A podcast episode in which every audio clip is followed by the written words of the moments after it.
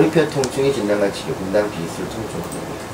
특별히 다친 일은 없지만 꼬리뼈의 만성적인 통증 때문에 앉아있기가 불편하다는 사람들이 있는데 통상적으로 방송 촬영 후 뼈에는 이상이 없다는 답변을 드릴 수 있을 뿐입니다. 장시간 앉아서 근무하는 사람들에게나 장기간 여- 앉아 여행을 했던 사람들에게 더러 있을 수 있는 통증이기도 합니다.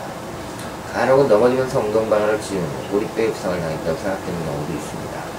환자가 압수하는 곳을 촉진해서 압통이 나타나는 이 압통점이 해박적으로 어떤 조직이며 어떠한 의미를 가지고 있는지 가리려는 노력 없이는 정확한 진단이 나오지 않습니다. 통증을 일으키는 부위는 꼬리뼈가 아니고 꼬리뼈 양쪽 끝에 부착되었던 근육으로 큰 볼기근 중에서 가장 두꺼운 부분에 해당합니다. 우리 인체에서 가장 낮은 부분에 해당하는 곳이 꼬리뼈고 바로 앉아있을 때 바깥에 닿을 수도 있기 때문에 닿지 않도록 두꺼운 큰 볼기근 방석처럼 꼬리뼈를 감싸 보호해주고 있습니다. 큰 볼기근의 맨 아래 부분이 어떤 원인에 의해 손상받아 굳어지면 탄력을 상실해 근육이 꼬리뼈의 골망을 당기고 자극하기 때문에 꼬리뼈에 통증을 느껴집니다. 앉아있을 때는 근육이 직접 땅바닥에 닿으면서 압박되기 때문에 통증이 있습니다.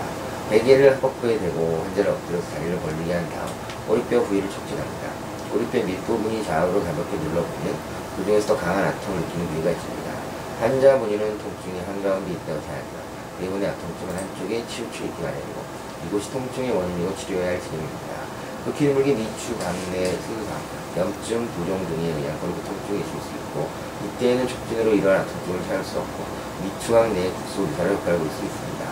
그러나 대부분의 꼬리뼈 통증은 원인이 분명하지 않은 경우가 많고 꼬리뼈 가장자를 따라 올라오면서 좀 단을 높은 볼기근에 국소 마취를 하면 통증이 걸 금방 확인할 수 있습니다. 감사합니다.